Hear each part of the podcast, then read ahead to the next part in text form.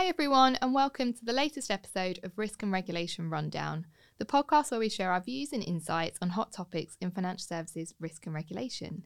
I'm Tessa Norman, your regular host, and in this episode, we're talking about the FCA's Consumer Duty. I'm delighted to be joined by two expert guests James Williams, a senior manager in our financial services banking conduct team, and Lin Yang, a senior manager in our technology, data, and analytics team, who are going to share insights with us on how they're seeing firms transition from project mode to BAU mode and all that that entails, where we're starting to see the FCA focus its supervisory efforts and how that's likely to evolve, and finally, to share their thoughts on how firms can use technology and data solutions to support ongoing compliance and deliver better customer outcomes. So, James, do you want to kick off by talking us through what we've seen among our clients in the run up to the end of July implementation deadline? Yeah, thanks, Tessa. So, we've supported a number of firms to attain compliance throughout the implementation period, and we've typically seen similar approaches being taken across different industry sectors. The effectiveness of impl- implementation and the speed of execution has often varied. So, this has depended on the robustness of the initial gap analysis completed, effectiveness of program governance, and the level of resource made available, including within supporting functions, so for example, HR, finance, or data. The implementation effectiveness has also depended on the culture of the firm and the tone from the top, so for example, from the board or the board champion. And generally, this has required an internal communication strategy to effectively cascade the message downwards throughout the firm. The boards that we've worked with have demonstrated consistent interest in the duty and are acutely aware of the new responsibilities that are placed on them. So, for example, the regular oversight of customer outcomes. Despite this, we've all found that attaining and evidencing compliance has been really challenging. So, for example, many firms have identified a number of internal and external dependencies, particularly where there's been significant reliance on outsourcers or others in the distribution chain. Ultimately, this has made sourcing the right data to monitor and oversee customer outcomes challenging, and in some cases has even required updates contractually. We've seen that challenges have collectively made meeting the 31st of Ju- July deadline difficult for some firms, particularly where they are already resource constrained. Thanks, James. I think those themes uh, definitely resonate with the conversations that, that I've been having with our clients. Um, so you mentioned some some of the challenges there, and we're now um, sort of almost two months on from that implementation deadline. How, how are some of those challenges and, and, and resource constraints playing out, and, and how are we seeing firms managing that transition now that they should be in BAU mode? Yeah, so now that the um, implementation deadline for open products has now passed, um, a lot of these firms have already wound down their main implementation programs. However, these firms are now typically standing up new programs to manage any deprioritized or day two activity. So, for example, many still need to agree the structure and the content of their annual board report of customer outcomes, and some are still making further enhancements to their customer outcome MI. Other firms that we're currently working with are remediating any lower risk instances of poor customer outcomes that were not addressed during the implementation period. Firms with a back book are also simultaneously completing their product reviews and their fair value assessments ahead of the 31st of July 24 deadline for closed products. To streamline this, some firms are using technology platforms to perform these reviews, which leverage advanced data analytics to assess product performance. We've seen this to be particularly helpful where there's an extensive back book to work through. Throughout these reviews, firms are identifying poor customer outcomes that will obviously need to be remediated, both on a tactical and strategic basis before the next deadline. There will be other activities that come out in the wash now that we're past the 31st of July 23 deadline as well. So, for example, we saw several firms undertake in flight assurance during the implementation period to assess the effectiveness of their programs and the extent of alignment of any changes to the new duty standards. These firms are currently working through any remedial action that spilled over into the go live period. Some firms are also planning additional independent assurance either through their own internal audit functions or through third parties, now that the 31st of July 23 deadline has passed. These activities are typically centred on whether new processes and controls have embedded as expected, are being executed appropriately, and are delivering the desired customer outcomes. Firms are certainly recognising that this is an ongoing journey that will evolve over time. So still a very busy to-do list then for firms. Lin, what what would you add to that in terms of what you're seeing firms focus on now? Yeah, sure. Thanks, Tessa. I absolutely agree with James that this is such a transition journey from getting the duty over the line to really embed a customer centered culture. And it is certainly not an overnight job. For example, enriching all the data points needed would require a significant time and effort. And certainly, our regulators are aware of this transition and expecting companies to come with questions. Uh, while the companies are scrutinizing the compliance with the duty, the regulators will also be looking for them to meet the higher standards of the duty on other issues and requests, because the duty will be a key part of the supervisory approach. For example, in August, uh, FCA has requested quite a number of banks and building societies to submit their account closure data for the last 18 months. Um, for example, things like account being closed, terminated, and what's the reason behind those. So this data exercise really shows how important it is for these firms to have a robust and established process when it comes to the customer outcome monitoring. For example, can they extract the data needed to demonstrate this substantive compliance, as James just mentioned? Is the data granular enough to cover all the product, not just the types of the product? Do they have maybe like a quality control in place to ensure that the data produced are robust and accurate, and also in a timely manner. So for us, it won't be a surprise if we see such data exercise come back again in the coming months for other consumer duty related requests. And it actually sends a very strong signal for the firms to gear up for their monitoring process. So things to be considered for the companies such as are they investing sufficiently on research and analysis that needed to improve customer outcome? Is their annual review still very heavily focused on those revenue generating KPIs rather than customer experience insights. And also, it is quite important for all of the company to remember that they are not alone in this journey. Coming back to the uh, data submission example we discussed, they are encouraged to have this open dialogue with the regulators on any potential data quality issues, and more importantly, to discuss how to really enhance any gaps that we see going forward.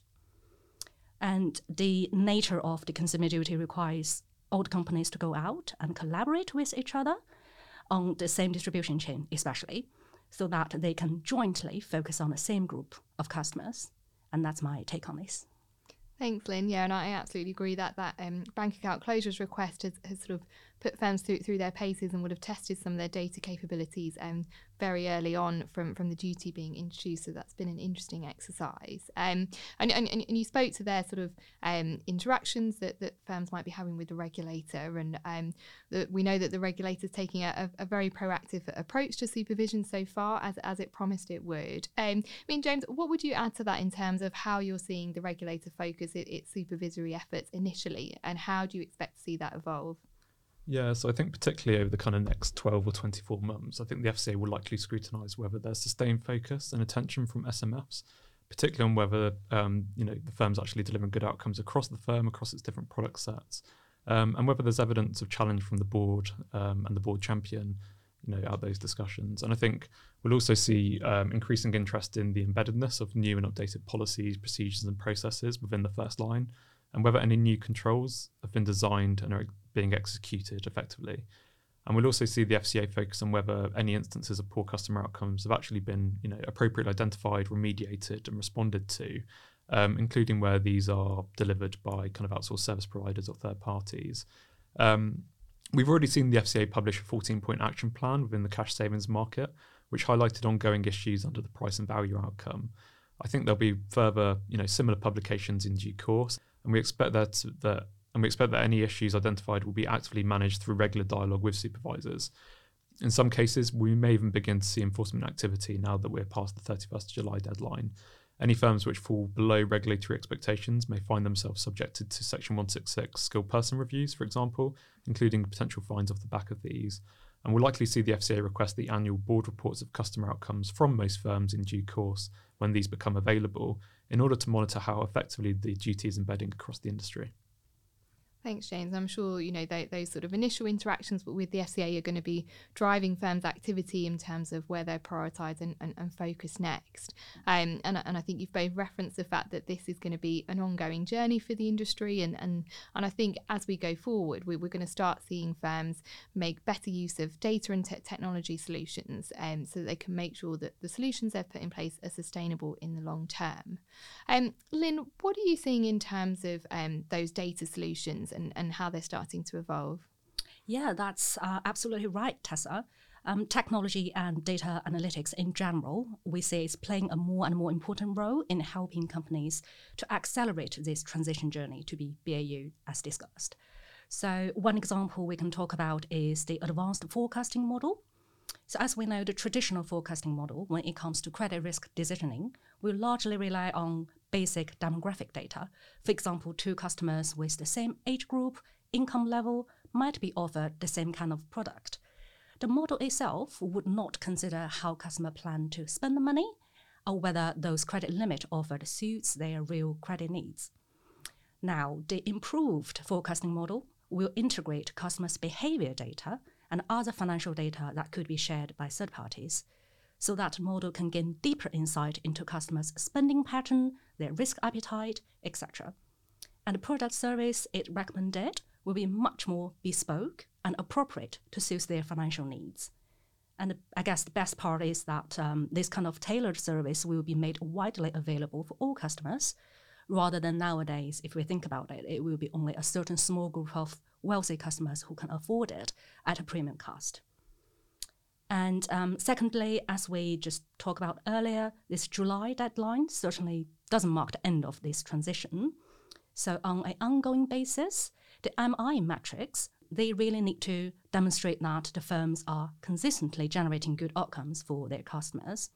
For example, when we evaluate a credit card, the metrics should not just focus on how profitable it is, it should also address how well this product serves their customers. For example, we can look at how much revenues is generated from fees and charges, comparing to the things from um, generated from interests.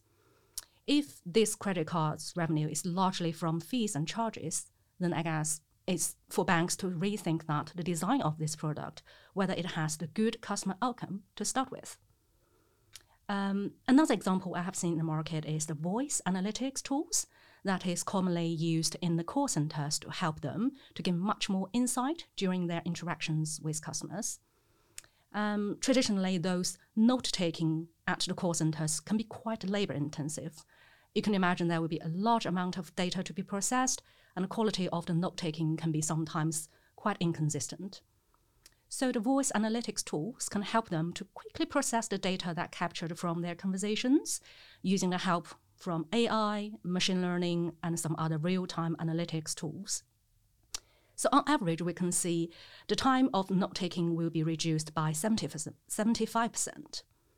Um, so that really frees up the agent to focus on build a meaningful conversation and relationship with their customers rather than being busy at making notes some really um, interesting examples there, and I think that seventy-five percent uh, stat really stands out. And, and and as you say, that's sort of the whole um, kind of focus of these kind of tools is, is to really free up um, staff's time to focus on you know really supporting customers and hopefully taking out some of that more um, manual processing. James, are there any other technologies that you're seeing in the market um, to, to support compliance? Yeah, absolutely. So we've recently seen some firms beginning to explore um, intelligent customer experience technology to drive better engagement across their distribution channels. So this involves processing real-time product and operational data to deliver a dynamic customer experience. AI is used to predict the next best action for customers, ultimately enabling firms to deliver a hyper-personalized experience based on past customer behavior. We're also seeing some firms begin to consider different AI powered customer support options. So these are typically in the form of AI chatbots that can resolve customers' queries directly, or alternatively, directly um, or intelligently route them through to the most appropriate department. And finally, from a monitoring perspective, some firms are using dedicated platforms to manage their product reviews and their fair value assessments. So these platforms extract data from different source systems and automatically assess product performance against pre agreed assessment criteria in line with their risk appetite. Over time, I think we'll see firms start to develop more advanced forward looking models. So, by integrating new data sources and real time capabilities, firms can more accurately forecast any changes required to improve customer outcome delivery across different product and operational journeys. I recently attended an FCA tech sprint where we explored how firms could use open banking data to more effectively identify poor customer outcomes. For example, this could be by identifying financial hardship through a deteriorating financial position across their different accounts, even when these are held with other providers, and proactively offering pre arrears forbearance Or another example is using open banking data to identify cases where customers' money is not working hard enough for them, and we can show them alternative products that may be better suited for their circumstances. So firms should be mindful, though, of the need to explain how data is processed through you know appropriate data privacy disclosures, particularly opt-in, but also within you know the terms and conditions and the privacy statements, and ensure that customer consent is captured in line with the UK GDPR really positive to hear how the FCA is you know, supporting firms in, in that journey and, and, in developing some of those open banking data solutions. That's great to hear. Um, and, and fascinating to hear about some of those AI powered examples. Um, of course, a really hot topic at the moment, and, and we're hearing and seeing lots of debate around this. Um, Lin, what, what would you add to that in terms of potential use cases for AI in terms of consumer duty? What are you starting to see firms explore there? Sure, thanks, Tessa. I guess there's no difference comparing to all the other industries that AI is here to shine for our financial services as well. Um, James also already gave so much good examples on the use cases. Another example we can take a closer look today is how Gen AI or AI in general to help vulnerable customers. As we know that the FCA is quite keen to ensure that those customers receive equally good customer experience as others. And therefore, recently there are more and more apps that based on conversational AI technology that offer so much different benefits for those individuals with hearing and or visual impairments. For examples, um, the features such as speech to text transcription, image recognition, and voice recognitions, all of these features can help customers to engage more effectively during their day-to-day interactions with companies. Um, it worth to mention that, however, those technologies are not new. It has been around for quite some time. And the challenges we see in the market is around how companies really ensure their technology operating model or infrastructure are mature enough to integrate with those features. For example, can our day to day banking app fully support and launch those features? That perhaps those features are provided by another third party tech firm what sort of adjustment needed to make it work, um, how to build those bridge between the two sides, and really, does the bank know how to manage the risks when something unfortunately went wrong? So I guess all these questions need to be addressed until we can see those dependencies has been fully reduced and allow customers to truly experience those benefits. Absolutely, yeah. And are, are, there any other challenges that, that you're seeing firms grappling with in, in, in terms of um, some of these potential AI solutions? And, and what are the kind of issues and, and areas that firms need to think about in order to overcome those barriers? That's a great question, Tessa. Um, so, yeah, embracing those opportunities is definitely exciting, but we also must have to exercise with caution, particularly in the context of consumer duty, because it has such a profound impact on a wide range of customers. Um, one fundamental limitations about AI models, in my understanding, is that the model itself can be only as good as the data that we feed them. So they may struggle to offer advice in those unexpected situations beyond their training data. Um, I'm sure many of us has experienced those chatbots just fail to answer our questions or simply say, sorry, I don't understand what you asked. Um, secondly, these algorithms, they are still deemed to be too complex and not transparent enough to explain to the majority of customers who may not be a tax expert. So it is difficult for the companies to communicate to them that what factors are really used in our calculation and how they contribute to this outcome. For example, the bank may not be able to pin down the exact reason for a credit application rejection. So, as a customer, I can't really appeal for this decision, and banks may struggle to redress or remediate the problem if this problem can't be unraveled themselves. Um, I guess another point I want to make is around ethical concerns around the AI adoption. Um, more specifically, the risks around potential bias and discriminations when offer product based on algorithm. Um, as we discussed earlier, those calculations relies on the data that it was trained to, and imagine if the data themselves are not sufficient enough or it's inherently biased, the outcome can lead to further confusions or issues. Um, for example, the, one of the credit card providers used to offer higher credit limit to men comparing to women, even if they have the other same income. So it's unfortunate, but this bias has been around for the past decades, and in this case, data has this inherited flaw. So those challenges we just discussed here today is really urging the companies to find where's the balance between embracing this exciting opportunity and being responsible so that they can build this open and trustworthy uh, relationship with their customers. And James, how, how does that resonate in terms of um, the clients you work with and how you're seeing those uh, strike that balance as, as they look to progress their technology ambitions?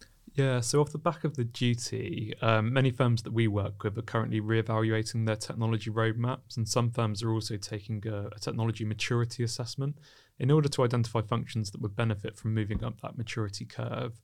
Um, a consumer duty overlay is typically being applied to identify any areas which would benefit from adopting technology, particularly where customer pain points were identified during the implementation period. So, as Lin mentioned, some of our clients are also currently looking at how generative AI could be used for more customer facing applications rather than back office ones, both to enhance customer experience but also to optimize resources.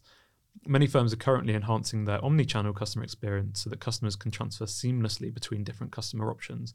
And others are thinking about how they use customer experience analytics to more effectively measure product and service design and performance. However, without understanding their existing technology roadmaps, these firms are at risk of not identifying potential overlap with other technology changes that are happening across the firm.